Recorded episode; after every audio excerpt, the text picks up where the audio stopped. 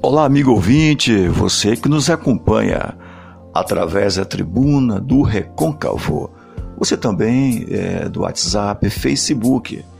Que bom que você está do outro lado e ouve essas mensagens. E que bom que você compartilha também essas mensagens.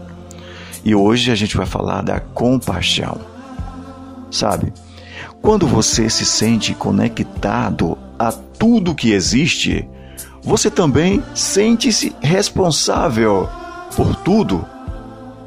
E você não pode mais virar as costas para tudo que existe ao seu redor.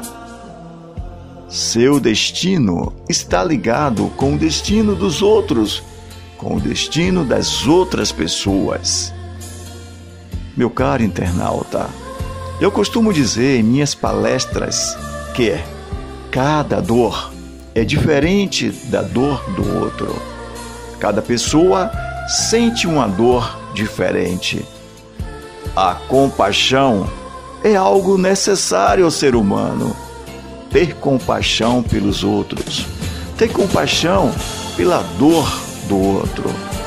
Aqueles que têm compaixão estão mais próximos de Deus, o que nos liga a viver aqui nesse planeta é o amor que temos pelas pessoas, é o amor por tudo que nos cerca.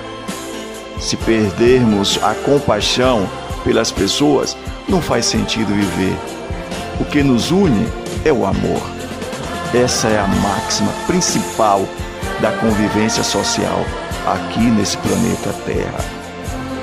Os japoneses utilizavam um código samurai esse código dizia assim: tenha compaixão, ajude os seus companheiros em qualquer oportunidade.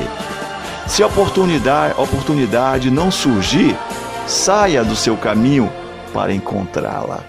E é isso que nós, nós humanos, devemos seguir. Ter compaixão pelo outro, observar e ter certeza que você pode ajudar muitas pessoas quando você pensa desta forma.